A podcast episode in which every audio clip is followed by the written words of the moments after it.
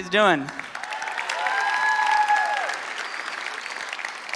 I'm glad to see everyone here. I want to say hello to everyone watching online and all of our friends over in the video cafe. Uh, we are continuing in our Back to Basics series, and uh, over these last three weeks, we've been talking about the broad categories of our lives. We've been talking about God.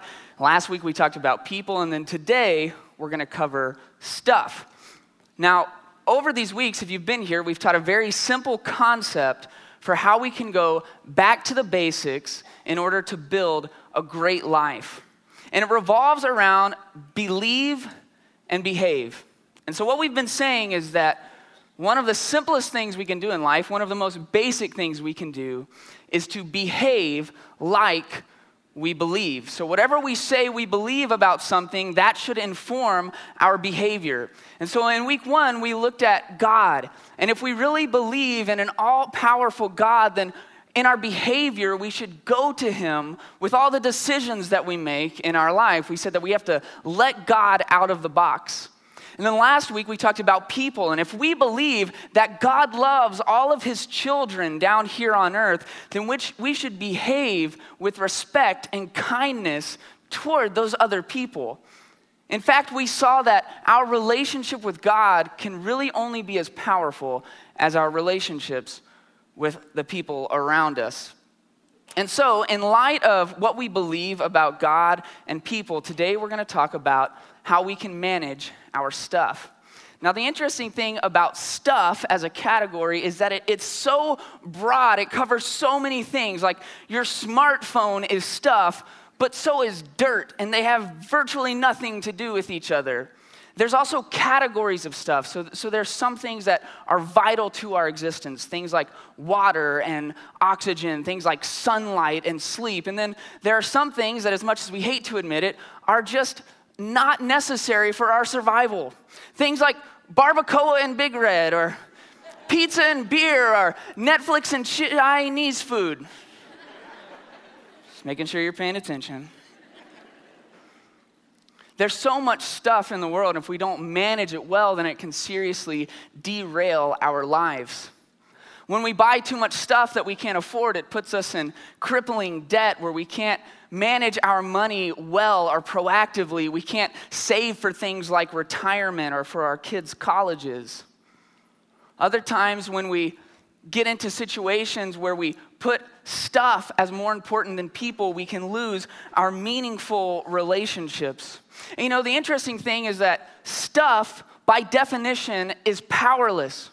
But the way that we behave towards our stuff can actually give it incredible power over our lives.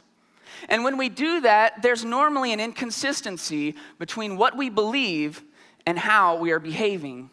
And so we believe that people are obviously more important than our stuff. But we often don't build into those meaningful relationships to pursue our addictions to other things. We believe in living well below our means, but our behavior on Amazon.com tells a different story. We believe that investing in and spending time with our children is the most important thing we can do, but so often we pursue wealth or social status at the cost of spending time with them. And so it's an interesting question of why we allow the stuff in our lives to have so much power over us. And with every person in here having a unique story, your situation is probably also unique. Maybe you're in a place where you have found your identity in the things that you have. You really believe that who you are is the sum total of the stuff that you own. Or maybe you grew up in poverty and you know what it feels like to not have enough. And so you hoard and you try to control your stuff because you have a fear, a very real fear that you could go back to living that way. Or maybe you're on the other side of the coin and you grew up in wealth in an affluent family. And now you have this need to try to impress and appease your family by accumulating more and more things. You know, if we're going to build a great life, if we're to really reach our potential as human beings in this world, we have to know how to manage our stuff. And so the, the question for us today is how can we go back to the basics? How can we behave like we believe when it comes to managing the stuff in our lives? And so we're going to go in the Bible today to answer that question, and we're going to start at the beginning. We're actually going to start at the creation story. Now, one of the things I love about City Church is that this is a church where people can actually come in and can wrestle with their faith and wrestle with what they believe. And I understand that not everyone believes in intelligent design. In other words, not everyone believes that an all powerful God actually created the world. And if that's you and you're here today, I want to just say from me to you, I'm glad that you're here that you are welcome here. This is a place where you can come and it is safe to explore your beliefs. And at the same time, I want to ask you, regardless of what you believe about how this world got started, uh, to keep tracking with me today because I do believe we're going to learn something that's very important to our lives. Now, here at City Church, we do believe that God created the world, and when He created it, He made it perfect. And in this perfect world, he took the first humans, Adam and Eve, and he set them up. And the Bible says that he gave them dominion over everything. This is what dominion looks like in Genesis chapter 1. It says, Then God said, Let us make man in our image, in our likeness, and let them rule over the fish of the sea and the birds of the air, over the livestock, over all the earth, and over all the creatures that move along the ground. This is a picture of people who are in perfect harmony with all of their stuff. These are people who were owners. When you're an owner, it means that your stuff works for you. You don't work for your stuff. It means that the things in your life are not a burden to you. Adam and Eve were owners. And there was, there was only one rule, only one caveat to their ownership. God said that there is a specific tree in the midst of where they live, and He told Adam and Eve that they were not to eat from any fruit of that tree. And it seems pretty simple. Adam and Eve actually had a perfect life. They had intimacy with God. They had a perfect marriage. They had all the resources that they needed. They had meaningful work. And all they had to do was believe God's commandment and then behave like they believed. But many of you know the story, and Adam and Eve disobeyed. You see, what happened is Adam and Eve's desire for stuff became greater than their desire for God. And when they did that, not only would they now experience death someday, but they also lost their ownership. Listen to what God says about how their world will work now. God said that cursed is the ground because of you. Through painful toil, you will eat of it. It will produce thorns and thistles for you, and by the sweat of your brow, you will eat your food. All of a sudden, stuff became a burden to Adam and Eve. They had lost their dominion, they were no longer owners. And this garden narrative teaches us something incredibly important and incredibly basic about our lives. It teaches us that you either own your stuff or your stuff owns you. You either own your stuff or your stuff owns you. So let me ask you a question Have you ever felt held hostage by your stuff? You're suffocated by increasing debt, a slave to your addictions, stressed out trying to stay ahead of all the current trends or stay ahead of the fashion curve, overworked trying to build your wealth and significance. The reality is that we will either find a way to take active ownership of our stuff or our stuff will own us. And so the question we have to answer is how exactly do we take ownership of our stuff? Well, fortunately for us, a couple thousand years ago, Jesus came to earth and he taught us a new way to think about how to manage our things. And so in the Gospel of Matthew, Jesus is teaching, and he says, Therefore I tell you, do not worry about your life, what you will eat or drink, or about your body and what you will wear. You know what I like about this? is that Jesus acknowledges exactly where most of us are living. We're held captive by the things in our life. Because here's the deal if you're constantly worrying about your stuff, if it's taking up all of your mental capacity, if it's causing you to stress to the point that you're making yourself sick, if it's keeping you up at night, those are all indications that your stuff owns you. But Jesus continues and he says, Look at the birds of the air. They do not sow or reap or store away in barns, and yet your heavenly Father feeds them. Are you not much more valuable than they? Jesus is giving us a new perspective and he's asking us to believe something specific about our stuff. He's asking us to believe that we have a heavenly Father who loves us. Because if you believe that God loves you, then you must believe that God will take care of your needs. The first step to taking back ownership of our things is to believe in a God who loves and provides for us. And if we can believe that, then next Jesus tells us how we should behave. He says, instead of worrying, seek first God's kingdom and his righteousness, and all these things, all these things that we're worrying about and that are keeping us up at night, all the things that we need will be given to you as well. If we believe that there's a God who loves us and that He, in fact, will provide for us because of that love, then our response, our behavior is to seek after God. Now, the book of Matthew was originally written in the Greek language 2,000 years ago. And the Greek word for seek is the word zeteo. This was a hunting term, it meant to intentionally pursue something until you found it. And this is what Jesus is asking us to do. This is how we become owners by pursuing and seeking what God wants for our lives. And so let me break this down for us. Let me show you how this works. You see, God created the world in perfection. And when we look at this short period of time of how the world worked, we get to see what God's intention for our world is. And because we know that Adam and Eve were given dominion, they were made owners, we know that God intends us to also be owners. It means that God has given us the right to claim our ownership.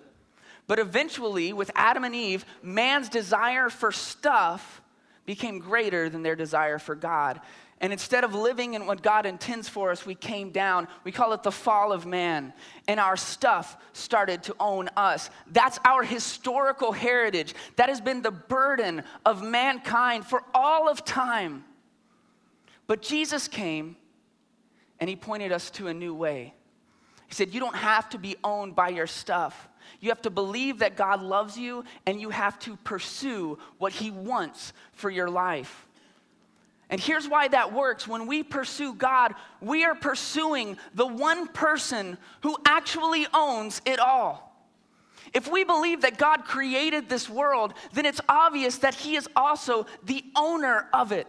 He owns all the things, living and non living, past, present, and future. He created the atoms that comprise everything that we know and even the things we have yet to discover. And even though God owns it all, He is such a loving Father and such a good Father to us that if we will pursue what He wants for our life, then He will allow us to be owners. He will give us back our God given right of dominion over our things. And this is important because remember, you either own your things or your things own you. And so the question is are you pursuing God or are you pursuing stuff? Now, at this point in the talk, we all know what the right answer is. Oh, yeah, no, I'm pursuing God. But I don't want you to give the right answer. I want you to give an honest answer. Because we have to start at where we honestly are to know where we need to get to. How we answer this question will not only determine whether or not we own our stuff or our stuff owns us, it will also set the course for whether or not we are able to reach our God given potential in this lifetime. Let me give you a, really practical example of what this looked like in my own life. At the end of last year, uh, I began to become aware that there was something in my life that I was putting in the place of God. I was pursuing it more than I was pursuing God, and I could feel it taking ownership of me. And sometimes we call this conviction when God makes you aware of something like that in your life. You see, for me, over the years, I've signed up for and I've managed uh, many different social media platforms. And interestingly, the reason that I signed up for them was that back in the day, I had a band. And of course, we were, you know, gonna make it and we were gonna be huge, and that didn't work. But I got on social media in order to grow our fan base, in order to, uh, you know, build our brand and to interact with people we had met on the road. But several years ago, that band broke up. And I continued to use social media and I enjoyed the social aspect and I was reaching out and finding long lost friends like a lot of us had done and it was awesome. But pretty soon I began to use all these platforms the same way that I'd used them for my band. I was still growing a fan base and I was building a brand and I was marketing a product, but what I realized is that the product was me. Now listen, I don't want to be like the old grumpy guy that's against social media. I think social media is awesome. I still have active accounts. But it did become a problem in my own life, and here's why. Because my self worth became tied to the number of double taps I got on my Instagram posts. And my confidence would waver whenever, whenever a blog wouldn't get much traffic. And my pride would swell when there was lots of interaction with a Facebook post. And the problem is that those are all internal needs that God is supposed to provide. And you see, I wasn't behaving like I believe because I would tell you that I believe God will provide all of my needs, but I was practically living like it was dependent on my social media activity. And so I continued to wrestle with this and, and to try to think of what the problem really was. And what I realized is that the root of the problem was actually my iPhone. And if you think about it, it makes a lot of sense. It is on me every moment of the day. It was right next to my pillow when I was asleep at night. I was spending too much time seeing who had liked what and trying to compose the perfect tweet and put just the right filter on the photo before I sent it out. And what became very clear to me is that I was seeking my own social kingdom, not the kingdom of God. And I knew that I had to do something about this. I had to start behaving like I believe. And so I did something radical. I, I, took a chance. I wanted to make sure that I would stay on this path. And so about three months ago, I, I walked into my local cell phone provider and I traded in my iPhone for this. This is real life, people. This is not a prop. Now, for those of you, for those of you under 20 years old, this is called a flip phone. you may have seen one on a rerun of Friends, okay? Uh, now, this phone's not all that bad. Uh, it's, it's got several features. It can call, it can text. It, did I say it can call? It can, okay, who am I kidding? This phone sucks, all right? It's a huge pain. Listen, when I need directions somewhere, I have to print them out before I get my. Like, I'm the one person keeping MapQuest from going bankrupt right now, okay? If I want to deposit a check, I have to like go to my bank now, okay? And worst of all, and some of you will feel me on this, I will never know if there's stuff in my teeth because I can't even take a selfie anymore.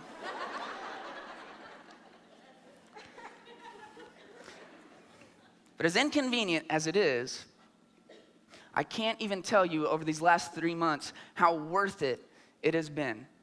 And so, listen, what I'm getting at here is I, am not telling you to go trade in your smartphone. Smartphones are amazing and they're full of convenience and you can use them for business. I'm not telling you to get off, off social media. Social media is amazing. Uh, you can use it to connect with people and to bring hope to people. Here's what I am telling you I'm telling you that there is nothing in this world None of your stuff is important enough to allow it to keep you from seeing what God wants to do in your life.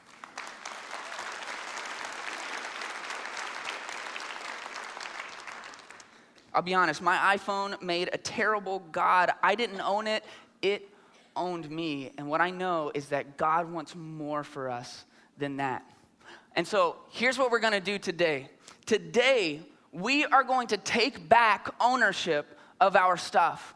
We are going to claim, claim our God given right to have, to have domain to have ownership over the things that He's entrusted us with. And so you're gonna get sent home today with a little bit of homework, okay? But like any good teacher, I'm gonna give you an example before I just send you out into the real world and expect you to get it right. So, what I need you to do is, I need everyone in the room to just pull out your phone. I know you have it, you've already posted on Facebook during this talk. and look, here's the deal what we're gonna do is gonna be a little bit weird. I'm just going to tell you up front. And especially if you have a personality like mine, you're not going to want to do this, but I'm asking you to go with me on this. I want 100% participation because it matters. I'm going to tell you why it matters. So here's, here's what I want to, us to do. I'm going to give you a three count, you know, one, two, three. And on the count of three, I want you to look at your phone and I want you to tell it. I want you to say out loud, You don't own me. We're to look at our phone and we're to tell it, you don't own me. Are we ready? Class, are we ready? All right, one, two, three. You don't own. That was terrible. Okay. So, so have you ever heard the saying, words create worlds? Have you ever heard the saying? Words create worlds. There are times when this is true. And sometimes when we're stuck in life, or when we're struggling in our faith, or when we're being owned by the things around us, sometimes in faith, we just have to speak something into existence. We just have to claim it out loud as truth. And here's what I believe about you your life is too important to spend the next 20 or 40 or 60 years being owned by the stuff in your life. And so I want us to do this again, but I want you to say it like not only you mean it, but you're a little bit angry that things in your life have been owning you. So I'm gonna count to three, and I wanna really hear it. One, two, three. And so here's your homework. You already have your phones out, you can write it down. It's very simple. We're gonna do two things. I want you to go home and I want you to think about the things in your life that instead of owning them, this stuff has begun to own you. These are the things that you worry about constantly, that keep you up at night, that have gotten you so stressed out that your health is suffering. I want you to think about those things, and we're, gonna, we're just going to do two things. First, I'm going to ask you to pray about it. Now, if you're new to church or you're, you're new to this idea of God, I know that prayer can be really intimidating. I just want you to simply talk to God just like you would talk to the person next to you. Just tell God, I am done being owned by my stuff. I'm ready to pursue you. I don't want to be owned by my stuff. I want to pursue you. A very simple prayer. And here's the second thing I want to ask you to do. And you know what? Some of you aren't going to do this and you're going to miss out. Whatever those things are, or maybe it's just one big thing, I want you to physically look at it. If you're in tons of credit card debt, I want you to open up your wallet and look at your cards. If you're addicted to social media, I want you to pull it up on the internet. If you keep buying cars you can't afford to impress people that don't even care about you, I want you to walk out in your driveway and I want you to look at that thing and tell it, You don't own me man, it is time, City Church, that we take back our God given right to be owners of the things in our life, to pursue what God wants to do through us. Because here's the thing becoming owners is amazing, but that's not the end goal. The reason we become owners is so that we can see how God wants to use our stuff, how He wants to leverage the things that we own to impact the world around us. Last week we said that religion is very simple. We love God and we love other people. And one of the ways that we love people is by leveraging the things that God has given us and allowed us to own. Your life is too important to just spend it accumulating a lot of things. You have too much potential to not really own what God has given you. And when we do that, when we intentionally pursue what God wants to do through us and in our lives, and when we begin bringing our stuff together to be the hands and feet of God in a hurting and broken world, then we can see amazing things happen. In fact, this is what Jesus did for us. Listen, we know that Jesus had unlimited power. And we'd be crazy to think that Jesus couldn't have been just making a killing down here on earth. He could walk on water. He could heal the sick. Not to mention, he could turn water into wine. Jesus could have been a billionaire. But instead, he chose to live in poverty. He said himself that oftentimes he didn't even have anywhere to lay his head at night. And instead of showing how awesome he was by accumulating more and more stuff, instead he chose to show his love for us by dying on a cross. And when he died, he was letting it be known that he would not be owned by anything in this world. In fact, three days later, Jesus came back to life and he walked out of the tomb. And once and for all, he looked right at death and he told it, You don't own me.